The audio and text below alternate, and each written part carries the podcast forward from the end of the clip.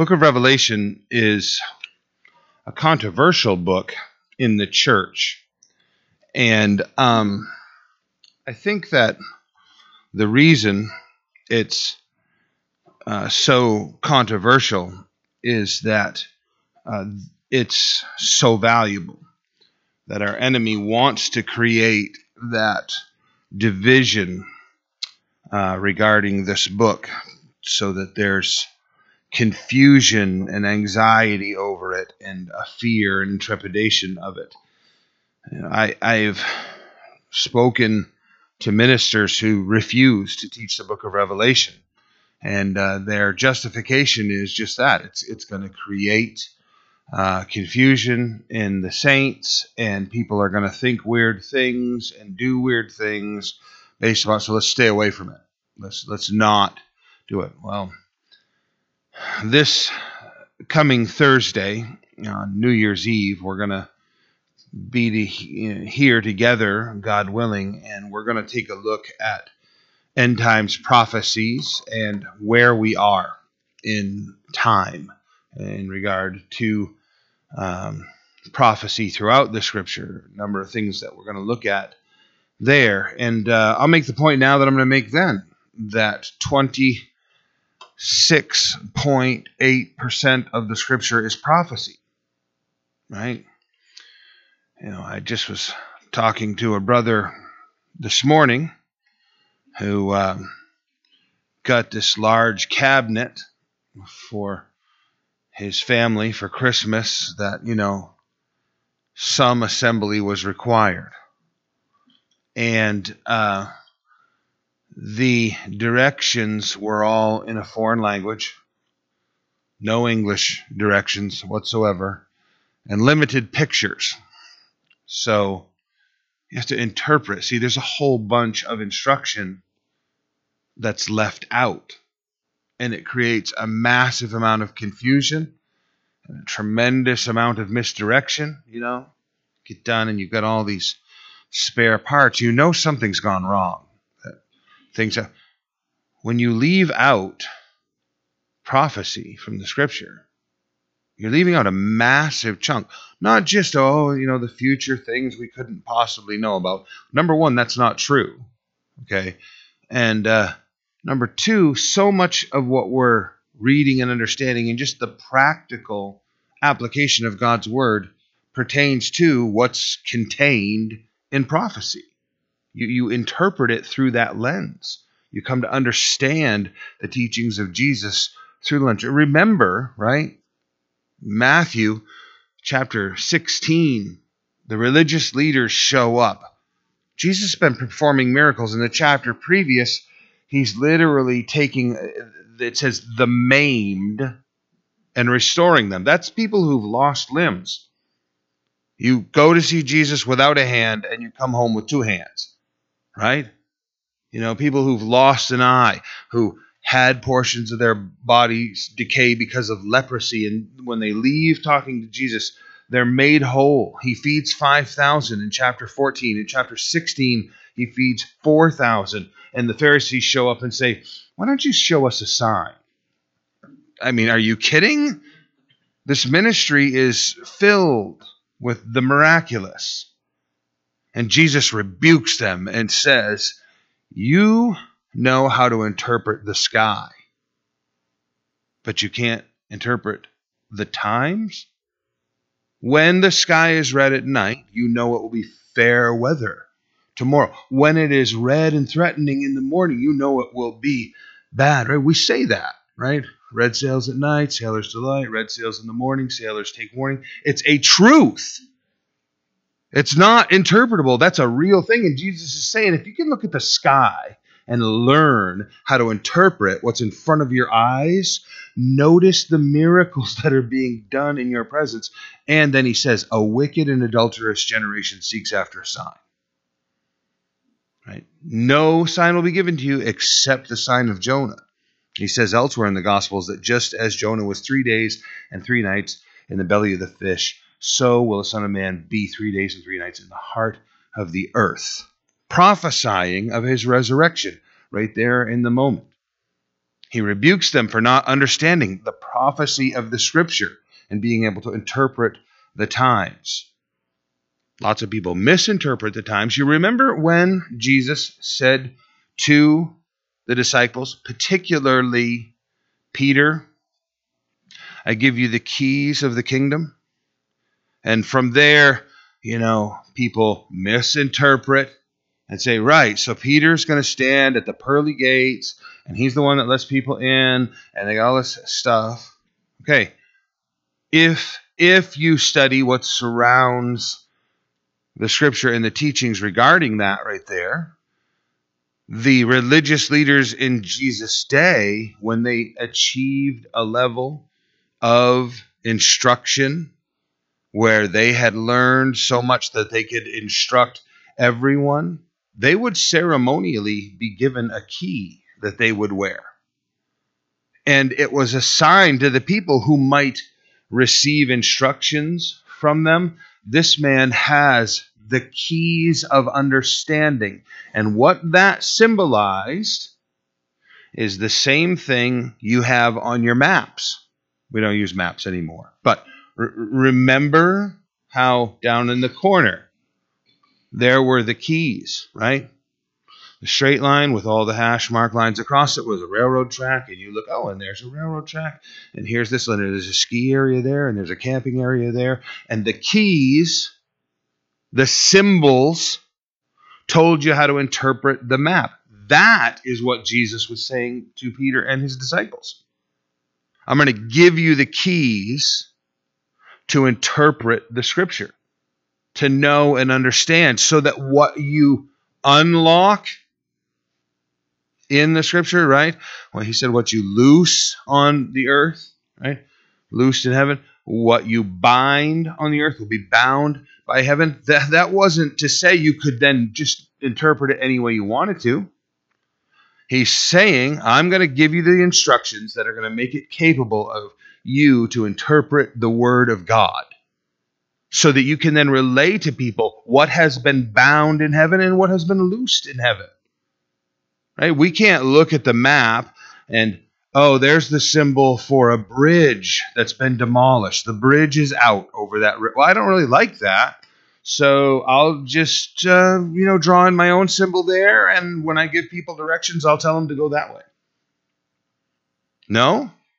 The ministers stand in the pulpit today. The scripture has clearly defined fornication as a sin, homosexuality as a sin, but the ministers stand in the pulpit and say, it's not a problem. Don't worry about it. Go right down that road. They do not have the authority to unlock those things or lock those things for people and let them go their own way. They must be interpreted by the keys Jesus has given to us. And that's what he was saying to his apostles. You know, 30%, how are you? 26.8% of the scripture is prophecy. You must know these things in order to interpret them. You know, one of the things in the book of Revelation, there are several places where pre tribulation rapture is confirmed. The church wrestles with this issue, right? The church wrestles with whether there's even going to be a rapture, right? There are some people that say, I don't even think that's going to happen. The scripture clearly states it. Well, First Thessalonians, I mean, you can't deny that the scripture says that there's going to be a rapture. The question is, when is it going to occur? All of the apostles taught that it was going to happen before the tribulation. The early church leaders said that anyone who taught other than that was a heretic and should be removed from the church. That Jesus Christ was going to return, and then there would be seven years of tribulation, and then he would set up his throne. Uh, people, you know, today say, "Oh, that's a relatively new teaching that's emerged in the church." You know, Darby started that whole thing, and then you know, Timothy LaHaye and all of his followers. It, no, no, no. The, the very first teachers in the church, within the first fifty years, not even the first one hundred, within the first fifty years, were warning the church to stay away from anyone that did not teach the immediate return of Jesus Christ. When you're in Acts, and it says they sold everything that they had and lived together, that's because they didn't think they were going to be here very long. Who cares? Sell all the property. Give the money to the poor. We'll all just hang out. You need stuff? I'll get it for you. You know, you're a good cook here. Cook for all of us. You know, everybody lived communally because they thought Jesus was going to be back any moment. And that's how the church has always taught. It's only been in recent history that the church has moved away from that idea and started creating other ideas. We need to hold to the Word of God and what is taught here. The very title of the book, right? People will often, and, and please don't think I'm criticizing you, they'll often say, you know, revelations, plural. It's a singular, revealing that Jesus Christ gives right here. And it is of the end and all things. You want to know what's going to happen? Boom. Revelation. This is the revelation of Jesus Christ. When the church teaches or acts like, oh, you shouldn't study that, you, you can't really know what's going on there. No, it's the revealing of what's going on there. The exact opposite is contained within, oh, well, it's actually called the apocalypse. And oh, we all know what that means. No, I guess we don't, because the apocalypse means the revealing. It doesn't mean the catastrophic events that destroy us all, it means the revealing. For us that are believers, the end of this thing is eternity in the presence of God. Right? I mean, just close the book and go home, right? The answer's in the back of the book. We win. You know, our enemies lose. This is a needed revelation, and especially now, in this time in history. So, verse 1, Revelation chapter 1. The revelation of Jesus Christ, which was given him to show his servants things which must shortly take place. And he sent and signified it by his angel to his servant John. Now, the revelation that's given here, and the fact that it says it will shortly take place, again, we have to view through the lens of the scripture. Peter warned us that in the last days, people would begin to say, Oh, where is this coming of the Lord that you guys have predicted? They've been saying that forever. I'm paraphrasing. It's not going to happen, is what the mockers begin to say in the last days. So, this shortly take place. 2,000 years have passed since Jesus Christ ascended in heaven. People said, hey, that's taken too long. Not in God's economy, right? I'm sure you've ridden with children in the car. It's such a joy. Know, we all know, right? I mean, it's a predictable humor. You know, are we there yet? And just my youngest daughter is here. Let us in worship, and uh, she grew up with me answering that question. You know, are we there yet? And I would say, yes. Get out. You know, feel free. Just open the door. Don't. I'm, Nothing's stopping you. I'm, I can't even cruel, sarcastic, however you want to view it. Um, for a child, a 300 trip to New 300 mile trip to New Hampshire to see their grandmother was grueling, right?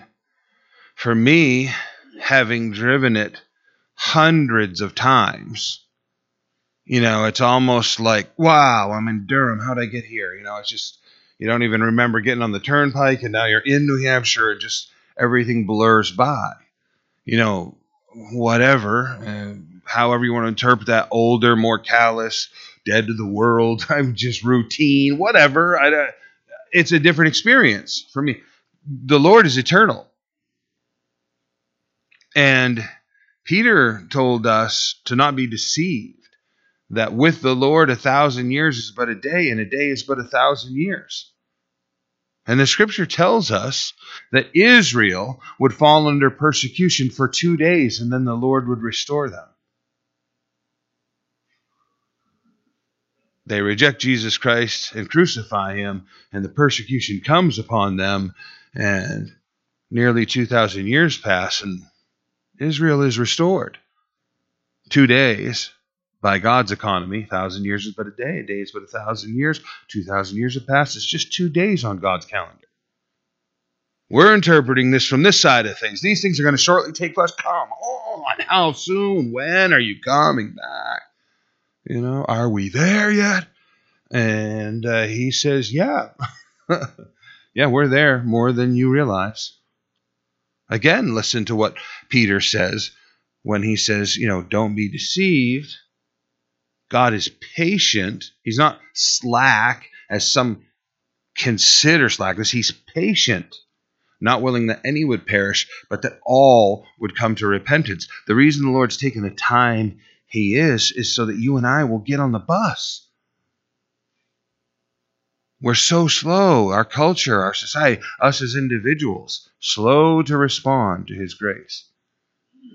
When He's fulfilled all that will be saved, then He shifts the gear and moves into the next phase. So, these things will shortly take place. It came to his servant John, who bore witness to the Word of God and to the testimony of Jesus Christ, to all things that he saw. So John is telling us, I was as accurate as I possibly could be. Then he makes the statement in verse 3 Blessed is he who reads, and those who hear the words of this prophecy, and keep these things which are written in it, for the time is near. Listen, there's the answer to the critics of prophecy. Just read it and listen. I don't really know how to interpret all these things. I haven't got all that education and knowledge of all those other locations. Good, just listen. Read it. You know, one of the best things that happens in the book of Revelation as you just read it over and over again, and I'll say this, right? I get this complaint a lot. I have attention deficit order disorder and I can't read and I, I struggle and I have dyslexia and okay, you know, got an application on my phone. I had to pay for it. It's called the Word of Promise. If you're not familiar with it, it's the New King James Version of the Bible. And people are reading it in a theatrical way. And they are Hollywood stars and names that you know and it's really entertaining. And you can just listen to the Word of God being read to you. No one's preaching a sermon, no one's interpreting. It's just the Word of God. It's character developed. So, you know, Richard Dreyfuss is Moses. For real. You know, Stacy Stacy Keach is uh, he does Job and Paul. You know, it's it's a great thing. It's really easy to listen to. You struggle to read the Word of God.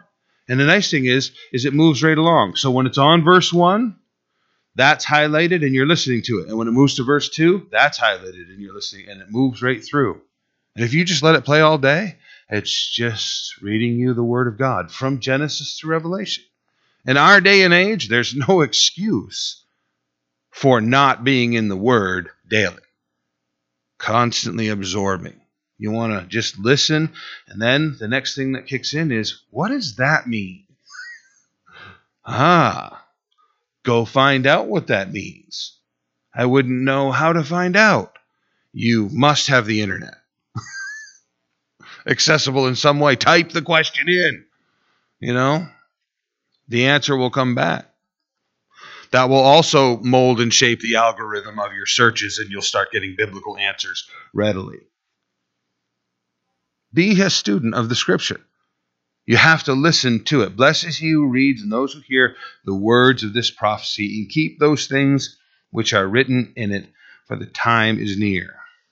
John, to the seven churches which are in Asia. Now, listen, as you start studying this, these seven churches that he's going to address in a couple different ways are in Asia at this time. Now, there were more churches at the time. I personally am of the opinion that the Lord chose these seven churches because they were prominent and they were very influential in the other churches' existence. But there's also a historic sig- significance of the phases that the church has gone through since Jesus Christ departed.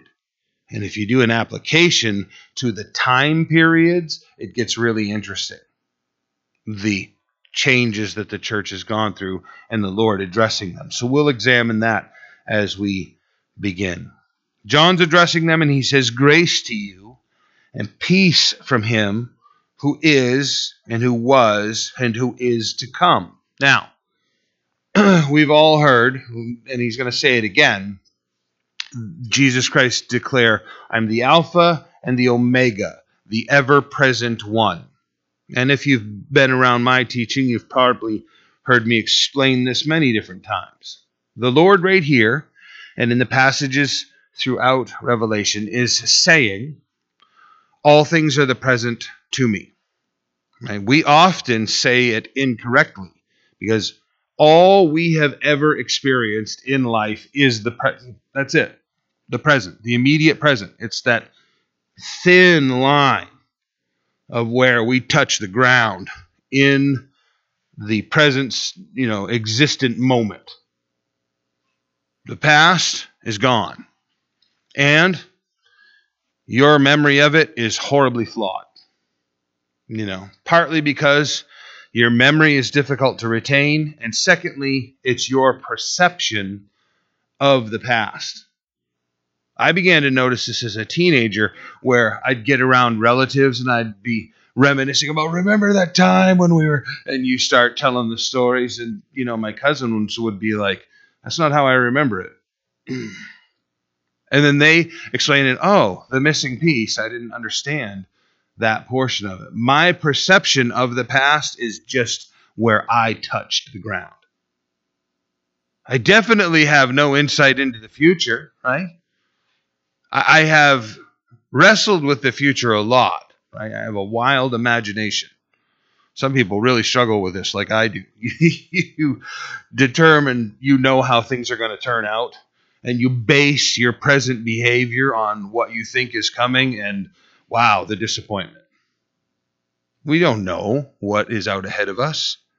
So, being that we only ever touch the present, we often say, I've heard many of the preachers say, God can see the future. That's not how, how he's saying it here. What he's saying is, I am in the past, presently. I am in the future, presently.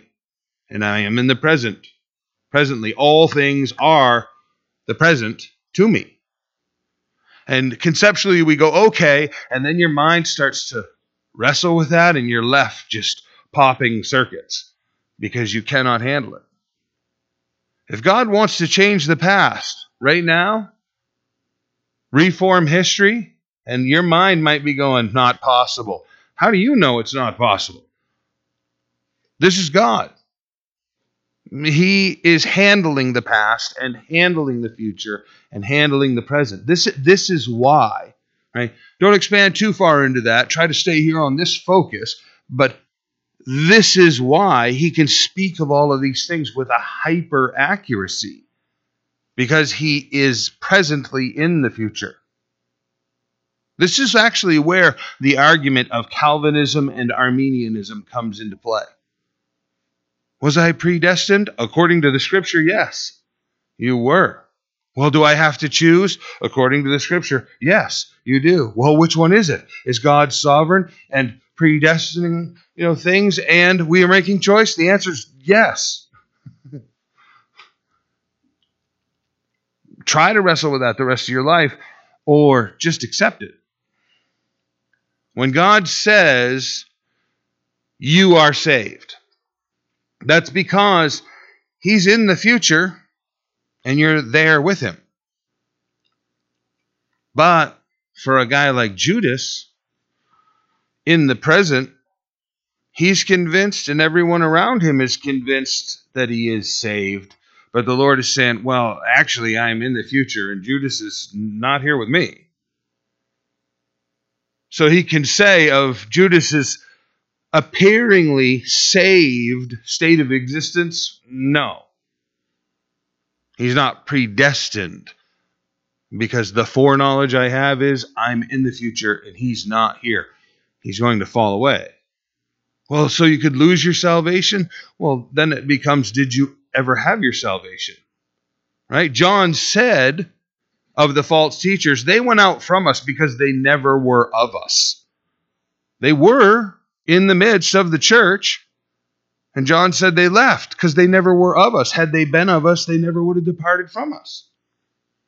The foreknowledge of God. So here we get that glimpse. You're going to have this grace and peace from Him who is and who was and who is to come.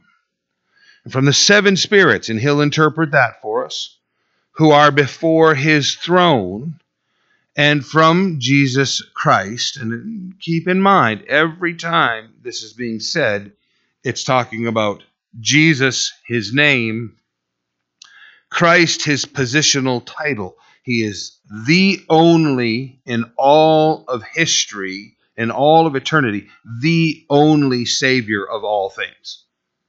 That's what the term Christ, the anointed one, right? The, you know, today you'll hear people talk about, oh, well, you know, the Muslim Messiah. No such thing. No such thing. There's only one Messiah. His name is Jesus, and he is the Christ of all creation for all of eternity. The Lord is putting his authority on him each time he says, you know, Lord Jesus Christ. So here, from Jesus Christ, the faithful witness, the firstborn from the dead. Now, the cults misinterpret that, turn this into some kind of thing that Jesus became the firstborn when he was resurrected from the dead. No, the idea is the most important born one who was resurrected from the dead, right? Because there were resurrections prior to Jesus Christ. As far as numeric order, we can go back into the Old Testament and find the prophets raising the dead. We can see Jesus raising the dead, right? He, he isn't first in numerical order, he's first in importance. So here, he's the firstborn from the dead, the ruler over the kings of the earth, to him who loved us and washed us from our sins in his own blood. Such a significant thing. He is the ruler over the kings of the earth people are really struggling with that right now. You know, Trump, Biden, stolen election. Scripture tells us that the Lord takes down the king that he wants to and puts up the king that he wants to. If we end up with a president that we don't want, if we rebel against that, then we're rebelling against what the Lord has done. And listen, I'm all for the fight, man. Let's resist and win back the stolen election. But if we see someone on the throne that we think shouldn't be there, apparently that's what we need. This this nation needs to repent of its sin. Now here here's a level of hypocrite for me that just blows my mind. We should be the police force of the whole world. We should be. I'm not saying that for my own opinion where we judge from is the scripture as a nation. And there's great injustice being done all around the world. The Sudan, in particular, right now, needs U.S. troop involvement, in my opinion. It's, it's, it's a tyrannical takeover by Muslim insurrection. It's, it's so wicked. We need to be involved in many of these locations. But how can we go to another nation and say, this is a human rights violation, as we simultaneously kill 1.6 million of our unborn children every single year? It's outrageous. That's outrageous. It's like being a hardened criminal and a police officer at the same time. The hypocrisy is astounding and what we see going on all around us. Jesus Christ is the one who sets up and tears down kingdoms. And this nation needs to repent. And if this nation needs to experience hardship and difficulty and discipline and punishment to bring us to our knees further, then embrace it. Right? The Lord disciplines those that are his own. If we don't experience God's discipline, Hebrews tells us that we're illegitimate children. We have to be corrected by our God and our King. So pray, pray that the Lord will sway and hold and keep the direction we're going. But if he steers us into something else, then he is the one. Then the statement to him who loved us, washed us from our sins in his blood. Forgive me for being repetitious, but I just love the illustration in communion of Jesus Christ's blood. You know, long before we understood the principles and properties of blood, the Lord Himself chose that as the symbol for His agreement with us as the New Testament church. Blood brings everything to us that we need to live. It absorbs oxygen and nutrient and carries all of that around the body to deliver life. And at the very same time, it captures all that is poisonous from the body and drags it away to dispel with what would destroy us. Blood is the perfect symbol for what Jesus Christ did for the whole human race. He provided life through the shedding of his blood, and he gathered up everything that would destroy the human race and carried away to dispose of it for all of eternity. His blood has washed us from our sins and has made us kings and priests to his God and Father. To him be glory and dominion forever and ever. Amen. That is one of a series of verses that I personally use to promote the idea of abstinence from drugs and alcohol. You turn to Proverbs chapter 31 and you see probably Bathsheba speaking to Solomon using his pet name, right? I call my wife Kitty very often because all that cats are, my wife is. She loves cats and kittens, and also, you know, you find a nice spot of sunshine, and that's where she'll be reading her book and just, you know, she likes the heat, likes the warmth, just so many characteristics that are that way. Bathsheba referred to Solomon as Lemuel and told him it's not for kings to drink because they will forget God's law and they will pervert justice. We were all just named as kings and priests. My strongest advice to all of us is to abstain completely from drugs and alcohol. Oh, well, drink a little red wine, I drink a little beer. There's no, it's good for my heart. No, it's not. Most extensive study in alcohol consumption completed two years ago rocked the medical world because alcohol only destroys the human frame. It lends no benefits whatsoever. And for decades, the medical community has taught people it'll do you good, just in moderation, use a little. Then, when they did the study, no, there is no benefit. It is only destructive in the smallest amount, in the most mild of deliveries. It is only destructive to the human frame. If you only use it mildly, then you're only destroying yourself mildly. You know, I'm not trying to preach a law. Don't get me wrong if you consume alcohol, you're welcome to come to church here and be very at home. Okay.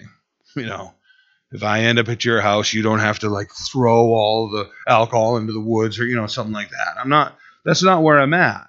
What I'm saying, listen to me, you guys. Okay. How about this? We all read the scripture and we watch Noah we're just blown away with the obedience and the construction and the destruction and the new world. And wait a minute, now he's naked and drunk. What happened? How did we go?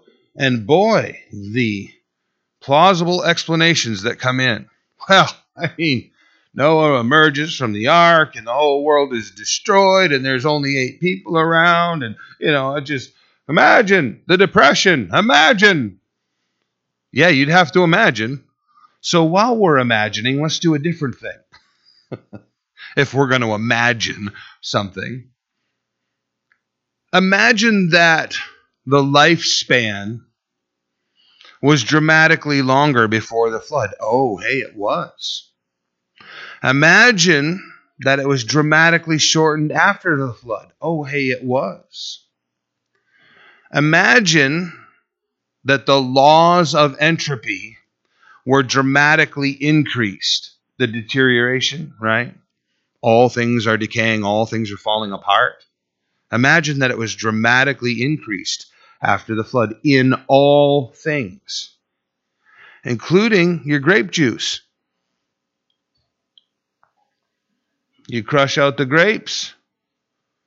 And before, you used to be able to drink the grape juice and it would still be fresh for days and days and days. But suddenly you're guzzling the grape juice like you used to do, and wow, it's got quite a kick afterwards. What's that all about? Now you're blasted out of your mind, right? Here's what we can say that the noble cause of Noah we saw before the, the flood was dramatically tarnished by his moment of drunkenness after the flood. Consumption of alcohol produces regret.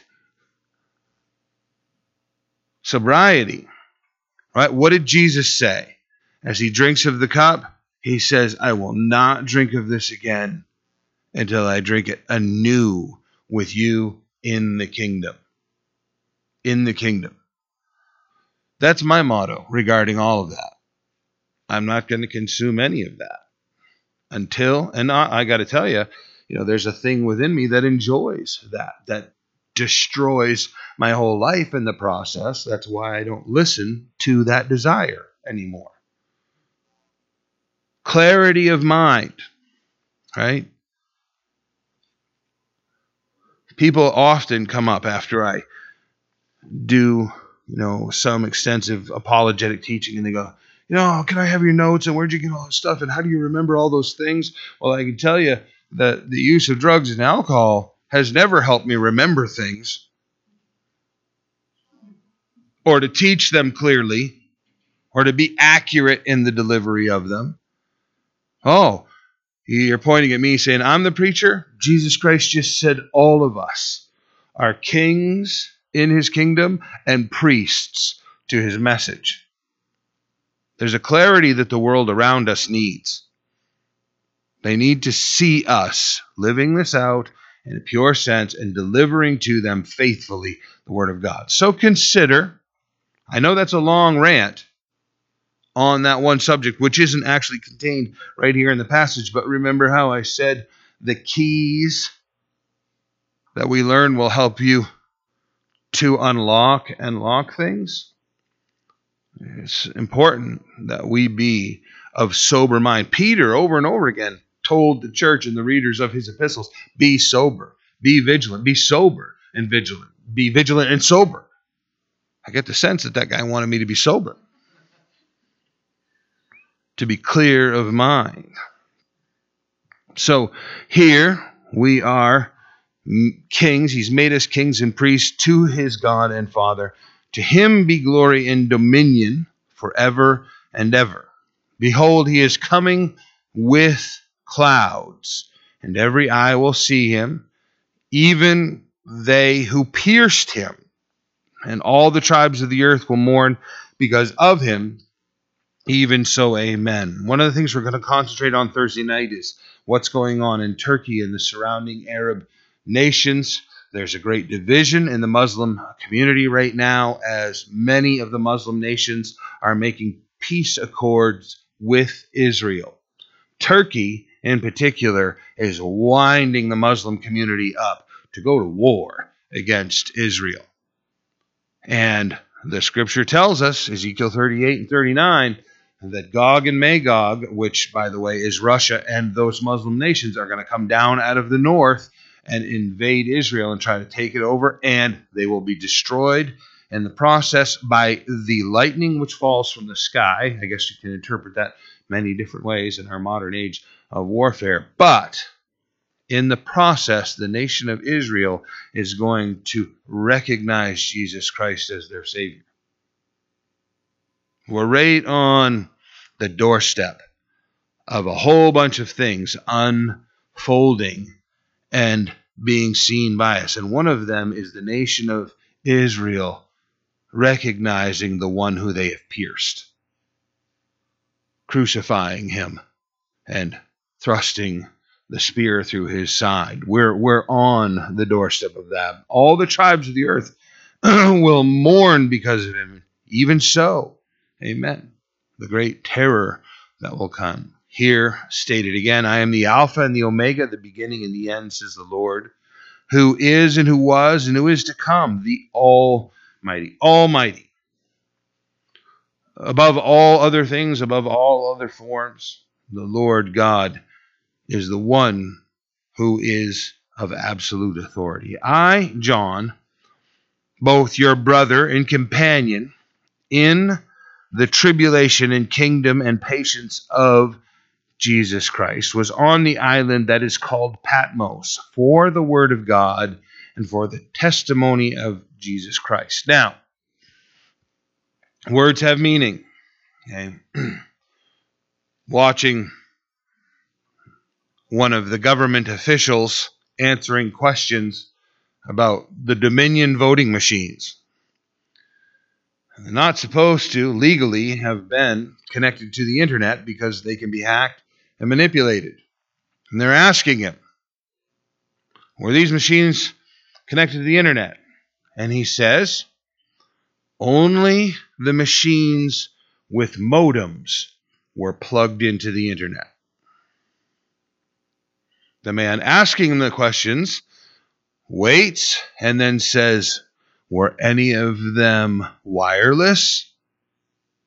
And he steers right away from that question and he drags him around to it and he finally has to answer, Yes, they're all wireless. Were they connected wirelessly to the internet? And after he hems and haws and goes way around the question again, he has to answer, Yes, they were all connected to the internet wirelessly. Words have meaning, right? Were these connected to the internet? Only the ones with modems were plugged in. Plugged in, right? Wired. They were all connected to the internet, but only ones plugged in. Playing word games. These words are very significant and important here as John lays out a number of things for us to understand the Greek language, John is saying, I'm part of the tribulation of what the church is experiencing. It's being horribly persecuted and being scattered abroad. John refers to it as the diaspora. Peter refers to it as the diaspora. James refers to it as the diaspora.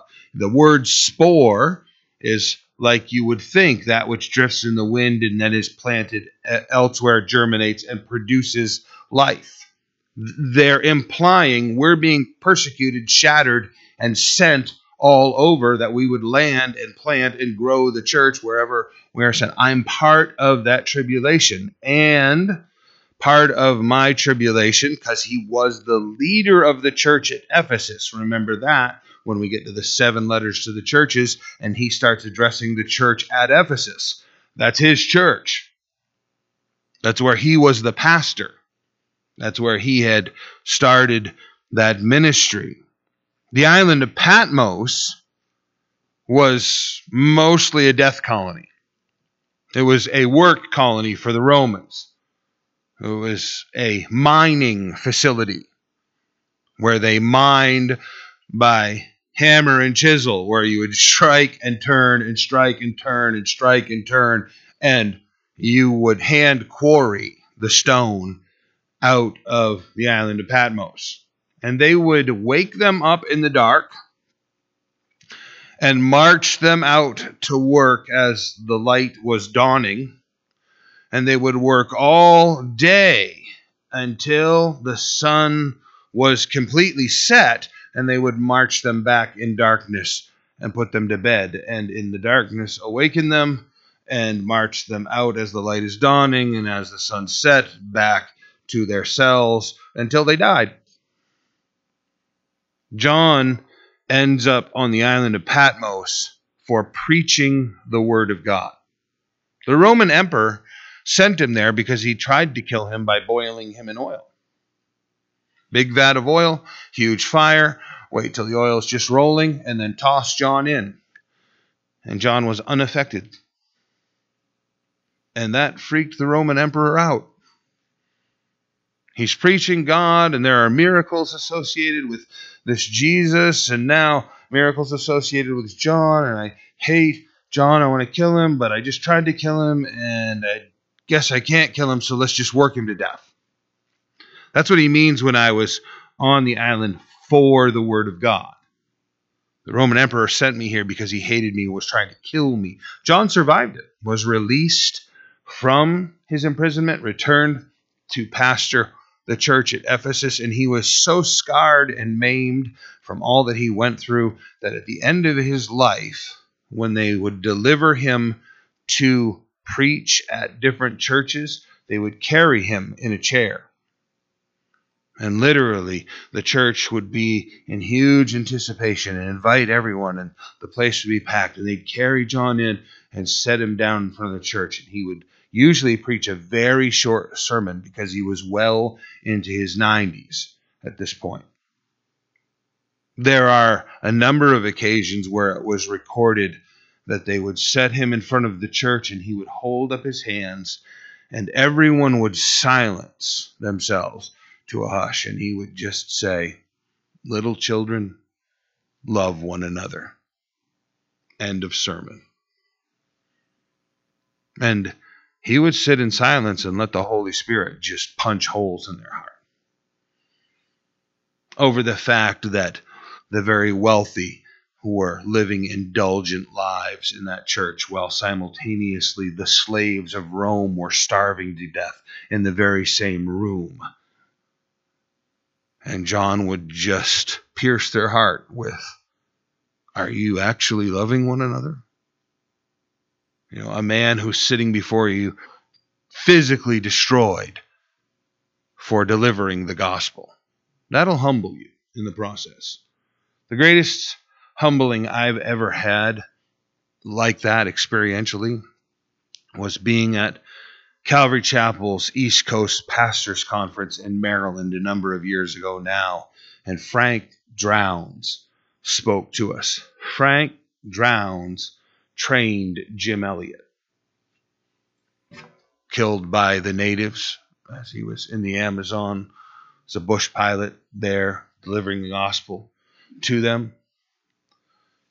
Frank trained him, brought him to the Amazon taught them all they knew. The morning that Jim and his partners left, Jim, uh, Frank knew they were going, but thought it was days later. They didn't tell Frank because they knew Frank would have insisted to be in that airplane, and they knew that they were probably not coming back. That this was the groundbreaking moment to get through to these tribes, but it was probably going to cost them their lives. They didn't return. Frank Drowns is the one who initiated the search and then went to the government and got the military involved and then went to the river and found his friends in the river and pulled their bodies out of the river. Frank is in his 90s when I heard him speak. And he has continued to go all over the world to unreached people and to preach the gospel to them. And he had a short break and came and spoke to us at the pastors conference and he was leaving there to go get on an airplane and go to the Inuits in northern Alaska and preach to them who had never heard the gospel. that'll make you feel so wrapped up in yourself and selfish when you see a man who has sacrificed his life that way and is still in the process of doing it. He and his wife. Got to go up there, got to learn the language, got to write a Bible, got to preach to them. This is what he's preparing to do. That's what he's done his whole life. It's not John. They all know what he's been through. He's been sat in front of them and just saying, little children, love one another. They referred to John as the elder because everyone else was dead. He was the only one left who had been taught directly by Jesus Christ. And now he's receiving this revelation, which he's going to bring back to them after Patmos and deliver it to the church. Significant man, significant letter, and the church brushes it aside. I'm your companion in whatever you're suffering. I'm here because of the Word of God for the testimony of Jesus Christ. Verse 10 I was in the Spirit on the Lord's day, and I heard behind me a loud voice as of a trumpet. So just step aside into your own thought. And what are we all waiting for right now? We're waiting for the trumpet of the Lord to call us up into his presence. Brothers and sisters, that's literally what that verse means. This isn't Sunday, and John is feeling especially spiritual on this day, and hears a voice like a trumpet, right? I, I was in the Spirit on the Lord's day, the Lord's day, capital T on the the, definite article, the. There is the singular day of the Lord we're all waiting for.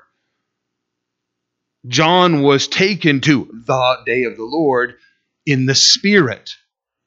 And that's why everything that follows is so detailed. He's being transported into time to see and experience these things. It's a misinterpretation to say John was feeling deeply spiritual on his day of worship and had this encounter with the Lord. It's only proper to say he was transported to. This voice of a trumpet said, I am the Alpha oh, and Omega, the first and the last. And what you see, write in a book and send it to the seven churches which are in Asia to Ephesus, Smyrna, Pergamos, Thyatira, Sardis, Philadelphia, and Laodicea. Then I turned to see the voice that spoke to me, and having turned, I saw seven golden lampstands. And we'll just move through these because shortly the Lord explains them himself. One like the Son of Man, clothed with a garment down to his feet, and girded about the chest with a golden band. His head and hair were white like wool, as white as snow, and his eyes were a flame of fire. His feet like fine brass, a burnished brass, if your translation says that, highly polished brass, as if refined in a furnace, and his voice as the sound of many waters. Uh, you know, think about like uh, the opening of a dam and the roaring of the water that comes out of that. That's what John is saying. He had in his right hand seven stars. Out of his mouth went a sharp, two edged sword, and his countenance was like the sun shining in its strength. You can't look straight at it. You know, you look up and it hurts your eyes and you pull away. That's what he's saying. When I saw him, I fell at his feet as dead. Uh, many of the manuscripts that we have say I fell at his feet dead, right? And uh, the new the uh, King James scholars added the thought of you know it must have been like like being dead. It, it would seem that what John is saying is I died.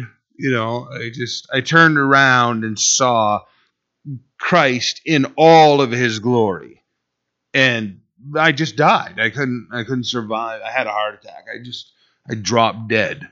It's debatable, but it seems to be what's being said. He laid his right hand on me, saying to me, Do not be afraid. I am the first and the last. I am who he who lives and was dead, and behold, I am alive forevermore. Amen.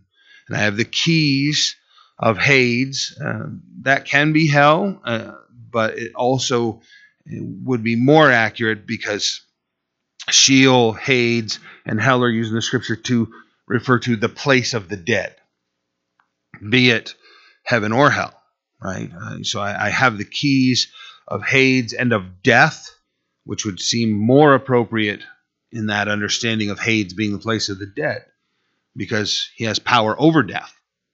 He can deliver those that he's judged to eternal death or to eternal life from death. So he has the keys to Hades and death. Now, verse 19. If you've never underlined this in your Bible before, I would strongly encourage you to do this because this is the key to the entire book of Revelation. You've probably had certain things you've read, even books of the Bible at times, and you find the theme somewhere locked in to it. And from there, you can interpret everything else given the premise that is delivered in either a verse or a short section. He tells John three things, and the way it's written out is significant. Write the things which you have seen. Okay, pause.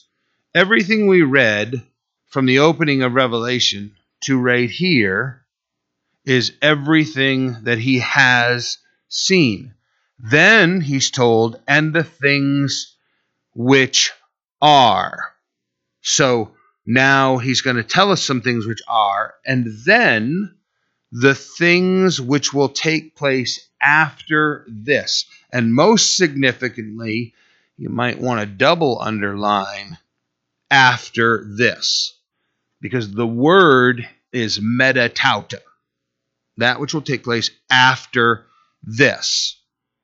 So, you probably are aware that he then tells him to write seven letters to the churches. Well, everything that he's seen up to this point, right? Write the things which you have seen. Now write seven letters to the seven churches which are in Asia at this point. The things which are. Then write the things that will take place after the things which are. What things are? The church. There's a distinct moment in history where the church began. You've got a build-up that occurs with all of the history of the scripture and then even Jesus Christ's ministry and following, but then the death sort of drops a whole bunch of people out of the program, and you're left with a small group who huddle together. And then in Acts chapter 2, the Holy Spirit falls, and boom, thousands of people come to be the church in one day 3,000 people. And then explosively, the church expands. That which has not existed prior to that moment is explosively birthed into existence. The church explosively comes into existence. Now, brothers and sisters, if we are holding to the premise that Christ is going to return into the clouds and a voice like a trumpet is going to call us up into the clouds, then the church is instantaneously going to disappear from the earth, explosively emerge onto the earth, and then raptuously be removed from the church. The word was harpazo in uh, in Thessalonians. That the, the Lord will return in the clouds, the voice of the archangel, and that harpazo, the church, would be caught up. It literally means to snatch away with violent force. Harpazo historically gets interpreted in the Latin to become raptus, and then the church in the modern English doesn't translate it into the scripture, but starts using the word rapture. Harpazo, raptus, rapture. The church is going to be violently ripped off from the surface of the earth. Write the things you just saw, John.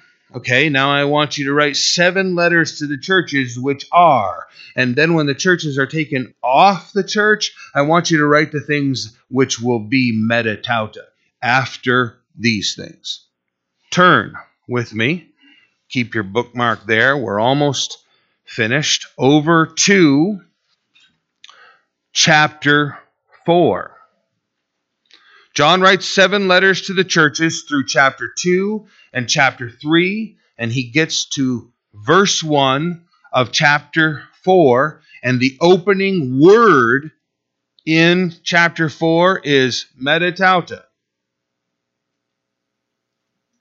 At chapter 1, verse 19, write the things which you heard, write the things which are, and then write the things which are metatauta after these things chapter 4 begins with metatauta, after these things. What things? The church.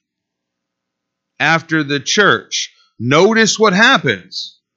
We'll read just a couple verses here. After these things, I looked, and behold, a door standing open in heaven. Are we not waiting for the door to open?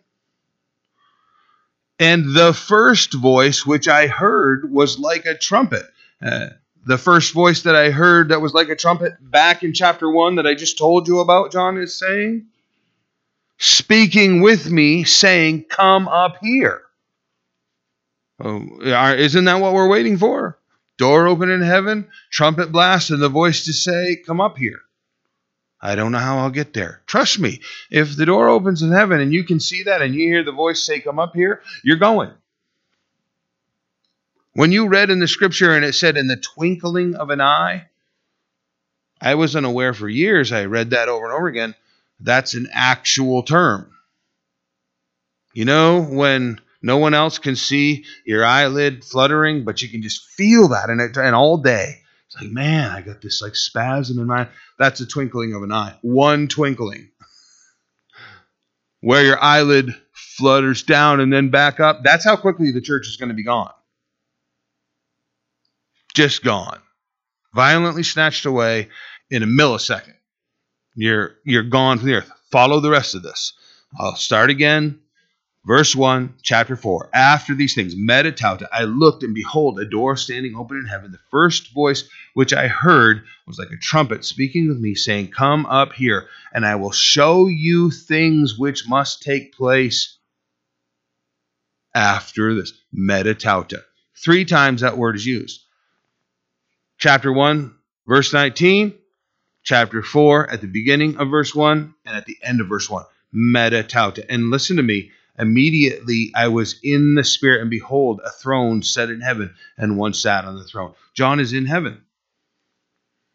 Everything he tells us about in the book of Revelation from that point forward is viewed from the perspective of heaven.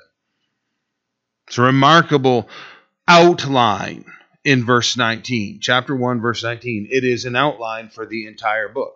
Write the things which you've seen, write the things which are current, and then write the things that will take place after what currently is. So, back to chapter 1, looking at verse 20. The mystery of the seven stars which you saw in my right hand, and the seven golden lampstands. The seven stars are the angels and the seven churches uh, of the seven churches and the seven lampstands which you saw are the seven churches. Now, the term angel is messenger. And it is where we get the term pastor from. So it's possible, and not to elevate pastors at all, not to elevate myself at all, uh, but the idea of Angels are supposed to simply be deliverers of messages, which we are supposed to simply be deliverers of messages to deliver the Word of God. So it could mean that John, the messenger of Ephesus, is being told by the Lord, You're one of these that I'm describing here. It's possible that what he's referring to as the seven golden lampstands, the seven stars, are the angel, the seven churches, the seven lampstands, which you saw are the seven churches, supporting the illumination. And, uh, you know, it isn't uh, the candle stand we think of with, you know, the, the wax pillar.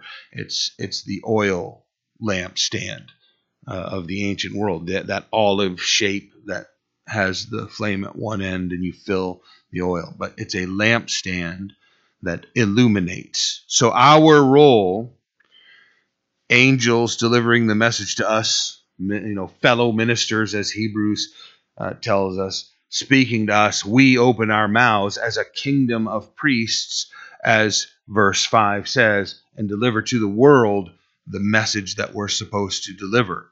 The combination of the messenger and the lampstand is supposed to minister to the world. To the angel of the church of Ephesus, and I'm just going to stop with this.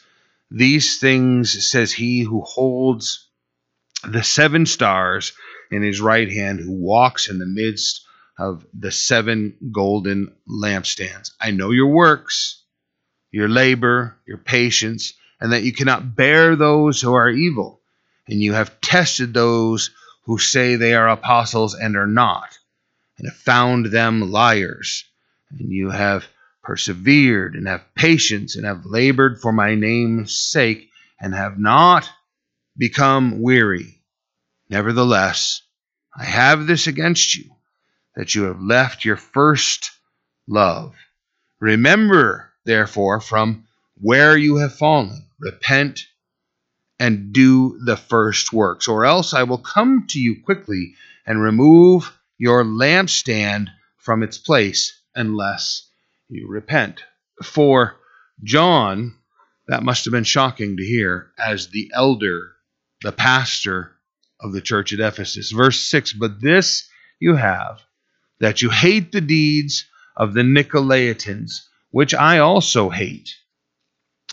He who has an ear, let him hear what the Spirit says to the churches. To him who overcomes, I will give to eat from the tree of life, which is in the midst of the paradise of God. So uh, we've just got four minutes, and I'm I'm not going to get everything in that I want to regarding this opening to chapter two. So I'm going to touch on a couple points, and then next week we'll back up to verse one and get a running start at this. John, these great um, compliments paid uh, to them. You know, appreciate you know the work, your labor, your endurance, your perseverance, all that you've been through. This is wonderful accolades that are coming to them. But then that statement, nevertheless, I have this against you, have left your first love. Um, it is the same as the firstborn from the dead spoken of in verse 5, it's not the idea of numeric order at all. It's the most significant love. You've you've drifted away from your most important love. You need to return to that. How do we do that? Well, it's really quite simple and it's contained right here. Starts out in verse 5. Remember, therefore, repent and then do the first works. So preachers have formulated the three R's from this verse remember, repent, and then repeat. Remember when you first came to the Lord and how important and how fired up you were and how you just you were going to die for the whole thing. It was just you couldn't hardly breathe unless you were talking about Jesus Christ. Remember that? Okay, so now place that on top of where you are right now. Does it match up at all? to what degree is it off? Okay. So, to whatever degree it's off, repent. Right? Turn around. Go the opposite direction. You, you have to follow Christ. Remember where you were, repent of from where you are, and repeat those first works. There's no going back, right? I mean, I can't pack up all my junk and head back to Keene, New Hampshire, and you know go street witnessing, uh, you know, in the college campus, and you know Bible studies every night. I guess I got a different life now, but there was a fervorance and a love that was there that I can restore and rekindle. We, we need to do these things. We need to remember, repent, and repeat what was going on in our life then. It, it, you know, summarize it this way if there's been a stagnation that has occurred, that's got to stop. There needs to be progress, growth, motion, momentum brought back into our lives. And, and part of the reason that, you know, the pressure is on to just calm down, quiet down, sit, settle down. It's exactly what our enemy wants us to do. Because this is the prime hour, prime hour to speak and to share. I, I personally am convinced that this worldwide COVID virus is the plan of our enemy, Satan himself. Not because I think that it's so deadly, right? I know how deadly it is. I've had it. My 83 year old mother had it. I was hospitalized. She was hospitalized. I understand the severity. I have pastoral friends who've lost their wife, you know, passed away from COVID 19. I get how serious it is, right?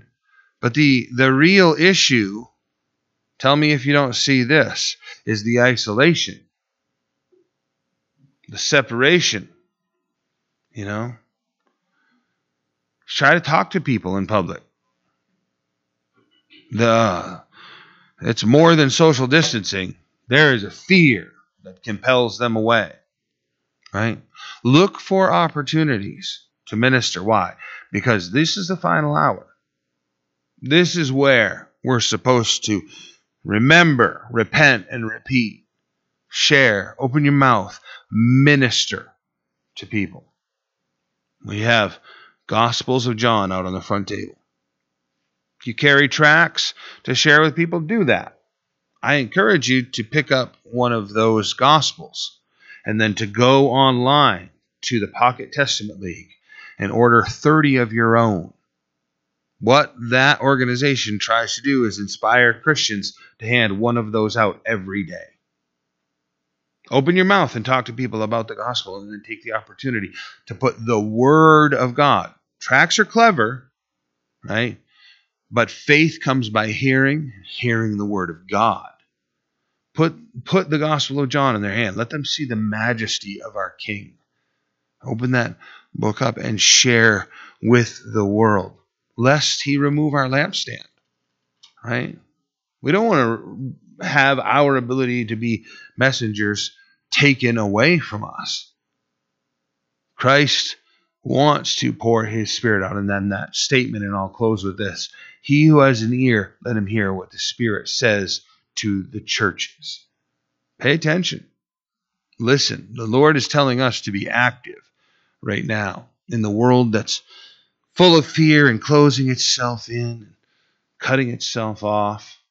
We need to be men and women that are out there at whatever opportunity, sharing this opportunity and message with whoever will listen to us. Amen? Amen. Well, let's pray and then we'll spend some time in fellowship. Father, I thank you for your word. I thank you for the patience of my brothers and sisters. I pray that your word would have touched each of our hearts and encouraged us, Lord, that it would have fanned the flame, so to speak, and caused us to be all the more excited about the opportunity you're giving us as a kingdom of priests Lord, that we would share your love, your gospel, your grace with the world around us. We pray these things in Jesus' name. Amen.